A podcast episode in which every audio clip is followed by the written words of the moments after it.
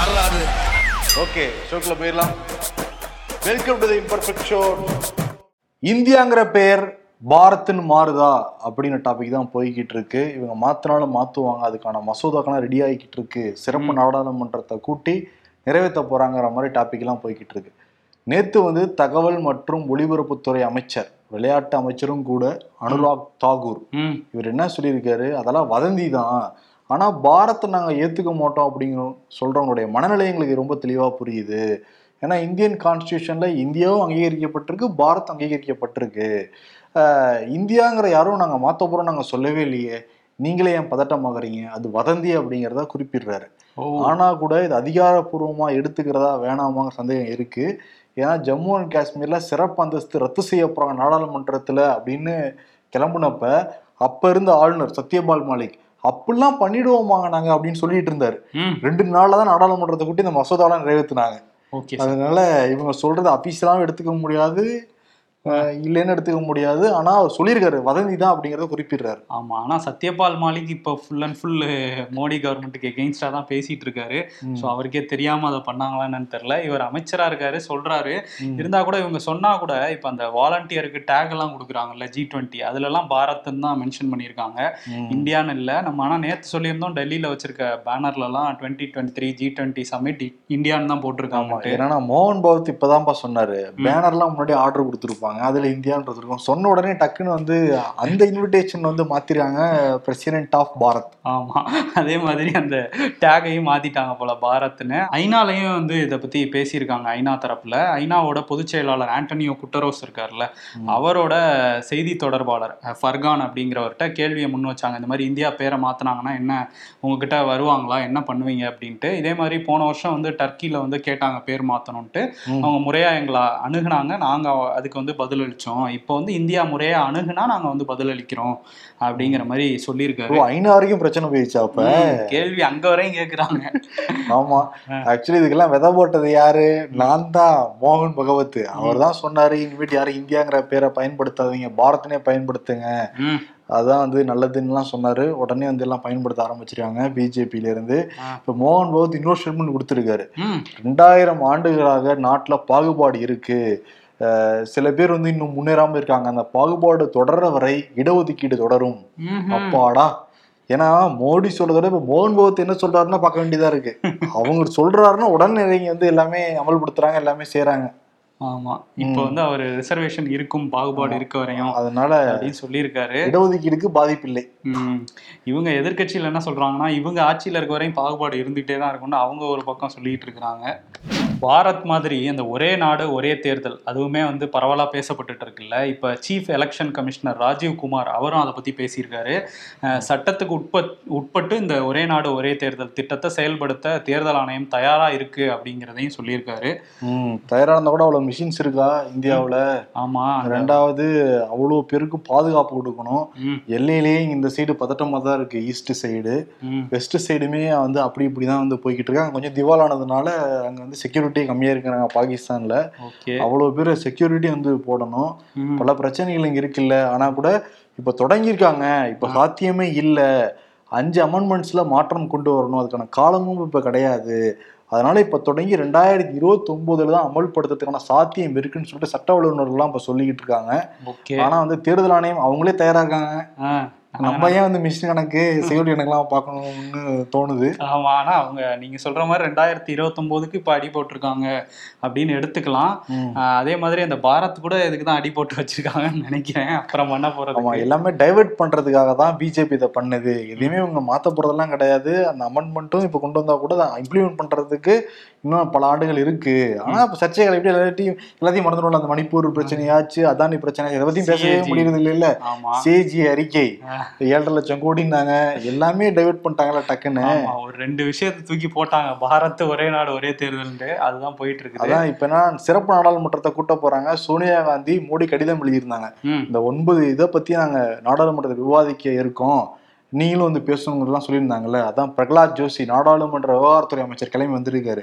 அதே இப்படி இப்பதான் மழைக்கால கூட்டத்தொடர்ல நீங்க எல்லாத்தையும் வந்து விவாதிச்சீங்க? எப்ப விவாதிச்சாங்க? நடக்கவே இல்லையே பாதி நாள். நம்பிக்கையில்லா தீர்மானம் எல்லாம் கொண்டு வந்தீங்க. அதெல்லாம் பத்தி எல்லாம் மோடி பேசினார்ல மணிப்பூரை பத்தியாங்க இப்ப திருப்பி அதை பத்தியே பேசுவாங்களா அப்படின்னு கேள்வி எழுப்பினவரு. இது வந்து நாங்க திட்டமிட்டு முறைப்படிதான் இந்த சிறப்பு நாடாளம் நாடாளுமன்றத்தை நாங்க கூட்டியிருக்கோம். முறை தவிர நாங்க எதுவுமே பண்ணவே இல்லை. அதே மாதிரி அனைத்து கட்சி கூட்டம் கூடுறப்பதான் அங்க அந்த செயல்பாடுகள் பிரச்சனைகளை பத்திலாம் நாங்க பேசுவோம். உரிய நேரத்துல எல்லாத்தையுமே நாங்க சொல்லுவோம் அப்படின்ட்டு இருக்காங்க. நாடாளுமன்ற உறுப்பினர்கள் கூப்பிட்டாங்க. ஆனா எதுக்காக கூப்பிட்டாங்கன்னு இது வரைக்கும் சொல்லவே இல்லை. அதை கேள்வி கேட்டா கூட இது வந்து அரசியலாக்குது எதிர்கட்சிங்கிற பால தூக்கி போடுறாரு பிஜேபி சேர்ந்த பிரகலாத் ஜோஷி. ஆமா அவரு சொல்லிக்கிட்டு இருக்காரு.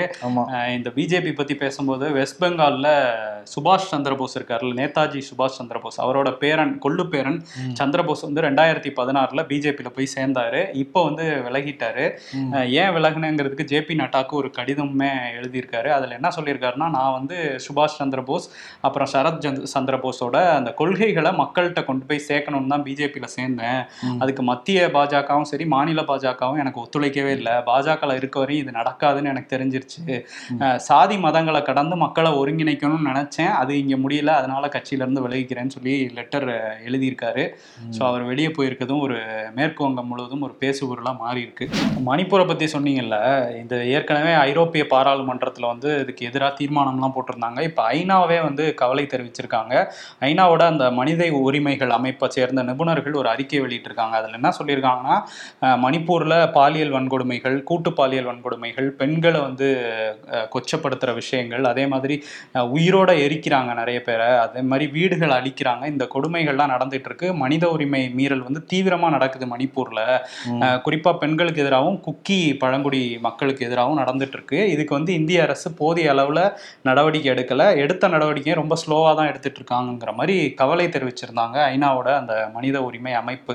இப்ப இந்தியா தரப்புல என்ன சொல்லியிருக்காங்கன்னா அவங்க வந்து தேவையில்லாம அனுமானத்தின் அடிப்படையில ஐநா வந்து இந்த மாதிரி சொல்லிட்டு இருக்காங்க இங்க அந்த மாதிரிலாம் இல்ல அப்படிங்கிற மாதிரி சூழ்நிலையை புரிஞ்சுக்காம வந்து ஐநால வந்து இந்த மாதிரி ஒரு அறிக்கையை வெளியிட்டு இருக்காங்கிற மாதிரி மறுப்பு தெரிவிச்சிருக்காங்க. இந்தியா.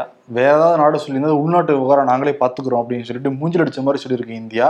ஐநாங்கிறதுனால அப்படியே சாஃப்டா வந்து சொல்லிட்டு இருக்காங்க ஓகே பட் நம்ம விகடன் வெப் டிவிலேயே ஒரு டாக்குமெண்ட்ரி வெளியாயிருக்கு காடோடி கடை. அந்த டாக்குமெண்ட்ரி பார்க்காதவங்க நிச்சயம் வந்து பாருங்க. உலுக்கி எடுக்கிற மாதிரி இருக்கு அந்த டாக்குமெண்ட்ரி அங்க என்ன நடந்துகிட்டு இருக்கு? மக்கள் எவ்வளவு தூரம் குக்கியின மக்கள் வந்து கொல்லப்பட்டாங்கிறது எல்லாமே தெளிவா சொல்லப்பட்டிருக்கு. அதே மாதிரி கங்போக்பி மாவட்டத்துல குக்கியின மக்கள் தான் நிறைய வசிக்கிறாங்க. அங்க வந்து மெய்த்தீன மக்கள் வந்து அந்த மே மூன்றாம் தேதி நான்காம் தேதி கலவரம் பண்ணப்ப பல பேர் வந்து பிரிஞ்சு பிரிஞ்சு ஓடினாங்க. அதுல காட்டுக்குள்ள போனவங்க தான் ரெபேக்கா அப்படிங்கிற ஒரு பிரெக்னன்ட் லேடி அவங்க என்ன சொல்றாங்க? எல்லாரையும் துரத்திட்டு வந்தாங்க எங்களை கொல்றதுக்கு. ட்ரோன்லாம் வச்சு மேலெல்லாம் காட்டுக்குள்ள எங்க ஒளிஞ்சிருக்காங்க அப்படின்லாம் பார்த்தாங்களாம். அங்க வந்து நாய்கள்லாம் காட்டுக்குள்ள பசியோடு இருந்தது. எங்களை காட்டி கொடுத்தோன்னு சொல்லிட்டு அந்த நாய்கள்லாம் நாங்கள் வந்து கொன்னோம். குறைச்சிங்க காட்டி கொடுத்துருமோன்னு சொல்லிட்டு. இப்போ அந்த காட்டுக்குள்ளேயே எனக்குலாம் பிரசவம்லாம் நடந்திருக்கு. நடந்து நாங்க தப்பிச்சு பொழைச்சு அந்த முகாமுக்கு வரதுக்கே போதும் போதும் ஆயிடுச்சுன்னு சொல்லிட்டு அவங்க சொல்ற தகவலுமே ரொம்ப உருக்கமாக தான் இருந்திருக்கு. எந்த அளவுக்கு அந்த மனித மிருகங்கள் மனிதர்களை வேட்டையாடி இருக்காங்கன்றது அவங்க சொல்றப்ப புரியுது. புரியுது. பட் இந்திய அரசாங்கம் வந்து அனுமானம் ம், ஆமா மத்திய நடக்கிறது வேற அப்படிங்கிறாங்க. மத்திய மாநில அரசுகள் வந்து அங்க அமைதி தான் நிலவுதுன்னு சொல்லுவாங்க. இப்ப கேட்டா கூட எந்த நடவடிக்கையுமே சரியா எடுக்கலைங்கிறது தான் இந்த செய்திகள்லாம் நமக்கு சொல்லுது. திண்டுக்கல் சீனிவாசன் அண்ணனுக்கு வந்து ஆப்பிளுக்கும் மாம்பழத்துக்கும் வித்தியாசம் தெரியாது. ஆமா. பக்கத்துல ராமதாஸ் வச்சுட்டு ஆப்பிளா மாம்பழமா? அப்படிலாம் கேட்டுக்கிட்டு இருந்தவர். இப்ப என்ன சொல்றாரு? இந்த இந்தியா பாரதம்ங்கிற பிரச்சனை போய்கிட்டு இருக்குல்ல. பாரதம் இருந்தால் என்ன தப்பு? எங்க பொதுச்செயலாளர் எடப்பாடி பழனிசாமி ஆதரவு கொடுத்திருக்காரு. பழமைவாதிகள் பழமை விரும்பிகள் எல்லாமே பாரதத்தை வேணும்னு நினைக்கிறாங்க. கொண்டு வரலாமே அதுல என்ன தவறு அப்படின்னு சொல்லிட்டு சொல்லியிருக்காரு திண்டுக்கல் சீனிவாசன். ஓ தேசிய அரசியல்லாம் பேச இதெல்லாம்? நமக்கு தேவையா கோபி? நமக்கு ஆப்பிளுக்கு மாம்பழத்துக்கு வித்தியாசம் தெரியாது. ஆமா இன்னொரு வாட்டி என்ன பண்ணாரு? சரத்பவாரை பத்தி பேசிட்டு இருக்கும்போது சரத்குமார் சரத்குமார்னு சொல்லிட்டு இருந்தாரு. அவர் தெரியும் சரத்குமார் தானே. சரத்பவாரா அவர் யாரு? எந்த நாட்டு அதிபர்னு கேட்டிருப்பாரு அவரு. ஆமா அந்த மாதிரி தான் பேசிட்டு இருந்தாரு. சரி அதிமுகவுடைய அந்த ஃபுல் ஃபார்ம் என்ன? அகில இந்திய அனைத்திந்திய அனைத்து அஇஅதிமுக. கன்ஃபியூஸ் ஆயிடுச்சு. அனைத்து இந்திய அண்ணா திராவிட முன்னேற்ற கழகம். இப்போ வந்து அனைத்து. இந்திய அனைத்து வாயிலே வர மாட்டேங்குது. ஆபா வேண்டியது அனைத்து பாரத அதிமுக. நமக்கே இவ்வளவு குழம்பு. திண்டுக்கல் சீனிவாசன் நினைச்சாதான் நமக்கு இன்னும் பதறுது. ஆமா. ஆனா இந்த இதெல்லாம் கட்சி பேர் மாத்துவீங்களா அப்ப? இல்ல இவரு மாத்தல. இப்ப மாத்தா கூட வாய்ப்பு இருக்கு அதிமுகக்கு. ஆனா இதெல்லாம் அன்றே கணித்தார் கேசிஆருங்கிற மாதிரி அந்த தெலுங்கானாவே அவர் கட்சி பேர்ல அந்த தெலுங்கானாவை தூக்கிட்டு பாரத்னு வச்சாரு பாருங்க. இந்திய ராஷ்டிர சமிதின்னு இல்லாம பாரத் ராஷ்டிர சமிதின்னு அப்பவே வச்சுட்டாரு. ம். ஆனா கணிச்சாருன்னு சொல்ல முடியாது. ஏன்னா அவரை பி டீம்ன்றாங்க முன்னாடியே தெரிஞ்சிருக்கும் போல. வாய்ப்பு இருக்கு. அதே மாதிரி எடப்பாடி பழனிசாமி தான் அந்த கொடநாடு கொலை வழக்குக்கு முக்கியமான ஒரு காரணம்னு சொல்றாரு கனகராஜுடைய சகோதரர் தனபால். இப்ப அவர் வந்து சிபிசிஐடி விசாரணை வந்து கூப்பிட்டுருக்காங்க. இந்த சமயத்துல தனபாலுடைய மனைவி வேற ஒரு பேட்டி கொடுத்துருக்காங்க விகடனுக்கு. அவங்க என்ன வந்து சொல்றாங்கன்னா தனபால் வந்து ஓபிஎஸ் ஆட்கள் வந்து பார்த்துட்டு போனாங்க என் கணவரை. அதுக்கு பிறகுதான் அவர் மாத்தி வந்து பேச ஆரம்பிச்சிருக்காரு என்னமோ நடந்திருக்குன்னு சொல்லிட்டு அவங்க மனைவி கணவருக்கு எதிராகவே பேசிட்டு இருக்காரு. கணவர் எடப்பாடி எதிராக பேசிட்டு இருக்காரு. இப்ப சிபிசிஐடி விசாரணை கூப்பிடுறாங்க. ஒரே குடும்பத்தை சேர்ந்த ரெண்டு பேர் வேற வேற மாதிரி பேசுறாங்களா? ஆமா. ஓகே. என்னமோ நடந்திருக்காங்க அவரை கேட்டா என்ன சொல்லுவாங்க? அவங்க வந்து எடப்பாடியோட அணின்னு பாரு கணவர். ஆமா இவர் அப்போ ஓபிஎஸ் அணியா? ஒரு குடும்பத்திலேயே ரெண்டு குழுவா? ஆமா அந்த மாதிரி தான் போயிட்டு இருக்கு அதுல வந்து இந்த எடப்பாடி அணி பக்கம் இருக்காருல்ல முன்னாள் அமைச்சர் ராஜேந்திர பாலாஜி ஆவின்ல வந்து மோசடி பண்ணிட்டாரு வேலை வாங்கி தரேன்னு சொல்லிட்டு ஒரு வழக்கு. அதுல பல நாட்கள் தலைமறைவாலாம் இருந்தாரு. அதை பத்தி விருதுநகர்ல நடந்த அதிமுக கூட்டத்துல வந்து அத பத்தியா? அதை பத்தினா என்ன? இந்த மாதிரி நான் அந்த மாதிரி என் மேல போலீஸ் வழக்கு போட்டாங்க. ஒரு இருபத்தோரு நாள் அங்கேயும் இங்கேயும் ஓடிட்டு இருந்தேன். பல டிராவல்ஸ் அந்த இதுலலாம் போயிட்டு இருந்தாருல கார்லாம் மாறி மாறி. அதெல்லாம் போயிட்டு இருந்தேன். இந்த இருபத்தோரு நாள் என்னை பாதுகாத்தவர் அண்ணன் வேலுமணி தான் அப்படின்ட்டாரு. வேலுமணி ஒரு நிமிஷம் ஜெர்க் ஆயிட்டாரு. ஐயோ போலீஸ்ல இருந்து தப்பிக்க நம்ம தான் ஹெல்ப் பண்ணோம்னு சொல்லிட்டாருன்ட்டு. தேடப்படும் குற்றவாளிய எந்த அளவுக்கு பாதுகாத்திருக்காரு பாரு வேலுமணி. ஆமா அதுக்கப்புறம் அவர் பேசும்போது என்ன சொல்லிட்டாரு? ஐயோ கோர்த்து விட்டாருன்ட்டு. இல்ல திமுக வந்து இந்த மாதிரி பொய் வழக்கு போடுறதே வேலையா வச்சிருக்காங்க. அது மாதிரி பொய் குற்றச்சாட்டு இவர் மேல போட்டாங்க. அதுக்கு நான் உதவி பண்ணேங்கிறது தான் சொன்னாருங்கிறத தெளிவுபடுத்திக்கிறேன்ட்டாரு. வேலுமணி கிளவரா இருக்காரு. But Senthil Balaji sorry Senthil Balaji Rajendra Balaji. வெள்ளந்தியா இருந்திருக்காரு. ஆமா. திண்டுக்கல் சீனிவாசன் பேசணும்னு எனக்கு அந்த குழப்பம் தொத்திக்கிச்சு. ஆமா வந்துருச்சு. இவரே லேடியா டாடியா என்ன என்னமோ சொல்லுவாரு. மோடி ஒரு டேடின்லாம் பேசியிருக்காரு ராஜேந்திர பாலாஜி. ஒரு பக்கம் பரத் பிரச்சனை இன்னொரு பக்கம் சந்தானம் பிரச்சனை. பரத் சந்தானம். சனாதன பிரச்சனை. ஓகே. அந்த சனாதனத்தை பத்தி அண்ணாமலை நேத்து வந்து பேசியிருக்காரு. தமிழ்நாடு அரசால தன்னோட அந்த அரசு சின்னத்தை வந்து மாத்த முடியுமா? அது கோபுரம் இருக்குல்ல? அதை வந்து மாத்த முடியுமா அப்படின்னு கேள்வி எழுப்பினவரு. நான் வந்து கோயில் கருவறைக்குள்ள போய் பூஜை செய்யணும்னு நினைக்க கூடாது. வெளியில இருந்து சாமி கும்பிடணும். அவங்கவுங்களுக்கு கொடுக்கப்பட்ட வேலையை செய்யணும் அப்படின்ட்டு இருக்காரு அவர். இவர் சனாதனத்துக்கு ரொம்ப தெளிவாவே விளக்கம் வந்து கொடுத்திருக்காரு. தெளிவுபடுத்தியிருக்காரு. ஆனா ஆனா வந்து- சனாதனத்துக்கு ஆதரவா பேசியிருக்காரு. அஹ், ஆனா அவர் சொன்ன ஸ்டேட்மெண்ட் எல்லாம் பாக்குறப்ப யோசிக்க வைக்குது சிந்திக்க வைக்குது. அஹ், ஆமா. அதாவது உச்சநீதிமன்றத்திலே ஆகம விதிப்படி தேர்ச்சி பெற்றவங்கலாம் கோயில் கருவறைக்குள்ள போய் பூஜை பண்ணலாம்னு சொல்றாங்களே. பூஜை பண்ணலாம்னு சொல்றாங்க. இப்ப அப்பாயின்மெண்ட் ஆர்டர் வாங்கி நிறைய பேர் பூஜை பண்ணிட்டு தான் இருக்காங்க. அது அண்ணாமலைக்கு தெரியல போல. எக்ஸ் ஐபிஎஸ் ஆபீசருக்கு ஆமா ஓகே. அவர் அப்ப விவசாயம் தானே பண்ணணும்? எதுக்கு வந்து கட்சிலாம் ஆரம்பிச்சு ஐபிஎஸ் ஆனாரு அப்புறம் கட்சிக்கு வந்திருக்காரு. சரி சொல்றாரு. சர்ச்சையில மாட்ட போறேன் இல்ல அது இவரோட கருத்து. இல்ல சனாதனத்தை பத்தி இவர் என்ன சொல்றாருன்னா யாரு இவர்? ஸ்டாலின் வந்து இன்னைக்கு முதலமைச்சர். ஸ்டாலின் ஒரு கடிதம் வந்து அறிக்கையே வெளியிட்டிருக்காரு. உதயநிதிக்கு ஆதரவான ஒரு அறிக்கை. அதுல என்ன சொல்றாருன்னா இந்த மாதிரி சனாதனத்துல வந்து பெண்களுக்கு எதிராக பட்டியல்ல பழங்குடி மக்கள் பிற்படுத்தப்பட்டவர்களை வந்து அடிமைப்படுத்துறது தான் சனாதனம். அதை ஒழிக்கணும்னு தான் உதயநிதி பேசினாரு. அதை வந்து திருச்சி இவங்க வந்து இனப்படுகொலைக்கு கூப்பிடுறாரு. உதயநிதின்லாம் பாஜக காரங்க பரப்புனாங்க. இதை தாண்டி அவர் பேசுனது என்னன்னு முழுசா தெரிஞ்சுக்காம அமைச்சரவை கூட்டத்துல போய் பதிலடி கொடுங்கன்ட்டு பிரதமர் மோடி பேசினதா செய்தி வருது. இதெல்லாம் சரியா? அப்படி சொல்லலாமா? முழுசா தெரிஞ்சுக்காம ஒரு பிரதமர் இப்படி பேசலாமா? அப்படிங்கிற கேள்வியை வந்து வச்சிருக்காரு.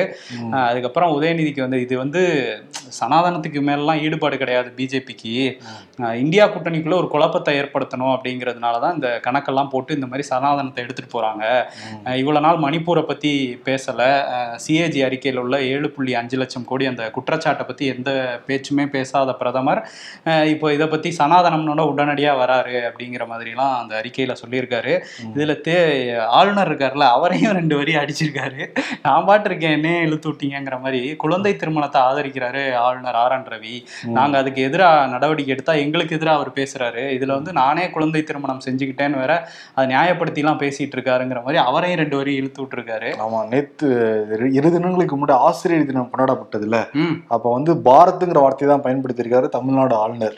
ஏற்கனவே இந்த பொங்கல் சமயத்துல தமிழகம் தமிழ்நாடுன்னு சொல்லி வாங்கிக்கிட்டாரு. ஆமா. அந்த குடியரசு தின அந்த அழைப்புதல்லாம் வாங்கி சென்னையை மெட்ராஸ்னாரு இப்ப இந்தியாவை பாரத்ன்னு ஆமா இந்த மெட்ராஸ் நீ சொல்றப்ப இப்ப மெட்ராஸ்ங்கிறது சென்னையா பேர் மாற்றம் செய்யப்பட்டிருக்கு. எல்லாரும் சென்னை தான் சொல்றோம்.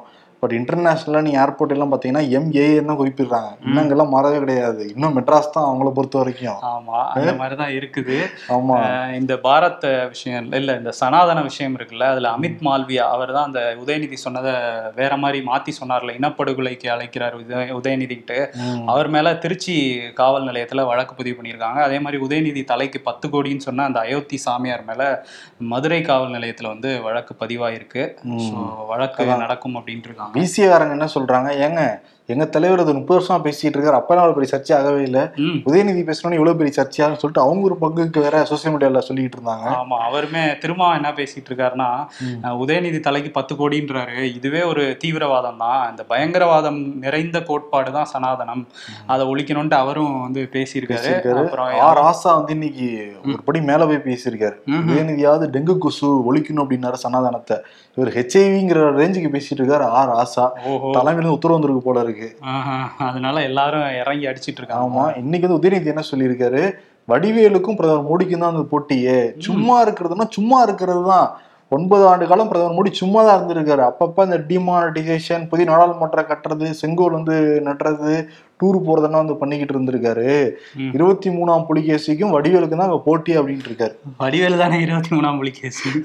மோடிக்கும் இருபத்தி மூணாம் புலிகேசி. வடிவேலுக்கு தான் போட்டி அப்படின்ட்டு இருக்காரு. ஷோ முடிவு அப்படிதான் இருக்கும். ஏன்னா திண்டுக்கல் சீனிவாசன் எஃபெக்ட் அதுதான் எல்லையில வெள்ளக்கொடி பட்டர்ஃபிளை எஃபெக்ட் மாதிரி இது திண்டுக்கல் சீனிவாசன் எஃபெக்ட் ஆமா அதெல்லாம் சொல்லி ஓட்டிட்டு இருக்கிறாங்க இங்க. ஆனா வந்து பிஜேபி அதுக்கு பதிலடி கொடுத்துட்டு தான் இருக்கிறாங்க ரெண்டு பக்கமும்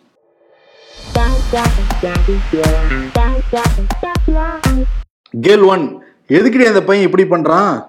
நம்ம அவனை பார்க்கணும் தான். அவன் தான் ஹெல்மெட் போட்டு இருக்கானே எப்படி பாக்குறது அது அந்த நாய்க்கு தெரியலையே.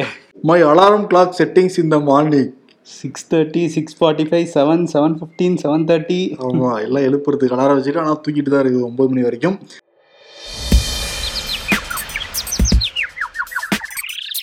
ஏன் சின்ன அழுவுறீங்க? ஒருத்தன் கேட்குறான் இந்தியான்னு இருக்கும்போது தான் பாராளுமன்றத்துக்கு போகலை. பாரத்னு மாத்த போறாங்களே இப்பயாவது பெயில் மார்க் வாங்காம பாராளுமன்றத்துக்கு போவீங்களான்னு கேக்குறான். உலக வரைபடத்தில் தமிழகத்தை நிலைநிறுத்த அண்ணாமலை உழைக்கிறார் பி எஸ் கோயல் இந்திய வரைபடத்தில் அருணாச்சல பிரதேசத்தை நிலைநிறுத்த ஜியும் உழைச்சா நல்லா இருக்கும் அரசியல்ல இதெல்லாம் சாதாரணமாப்பா.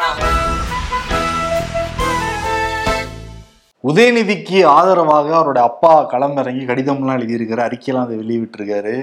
அதனால வந்து உதயநிதி ஃபேமஸ் டைலாக் ஒன்று இருக்கு. சந்தானம் கூட. அங்கேயும் சந்தானம் தான் வராரு. சனாதனம் இல்லையே சந்தானம் தான் வராது நண்பன்டா அப்படிம்பார்ல அவர் ஆமா. இப்படி அறிக்கை விட்டோடனே அப்பாடா அப்படிங்கிற மாதிரி அப்பாடா இது எங்கேயும் கேள்விப்பட்ட இருக்கு. அப்பாடா அப்பாடா. ஓ அப்பாடாவா அப்பாடாவா? சரி அதனால அப்பாடா அப்படிங்கிற விருதை கொடுத்துட்டு. கொடுத்துடலாம் உதயநிதிக்கும் அவருடைய தந்தை ஸ்டாலினுக்கும். ஓகே. ஓகே சிறப்பு. நாளை சந்திப்போம். நன்றி வணக்கம். நன்றி.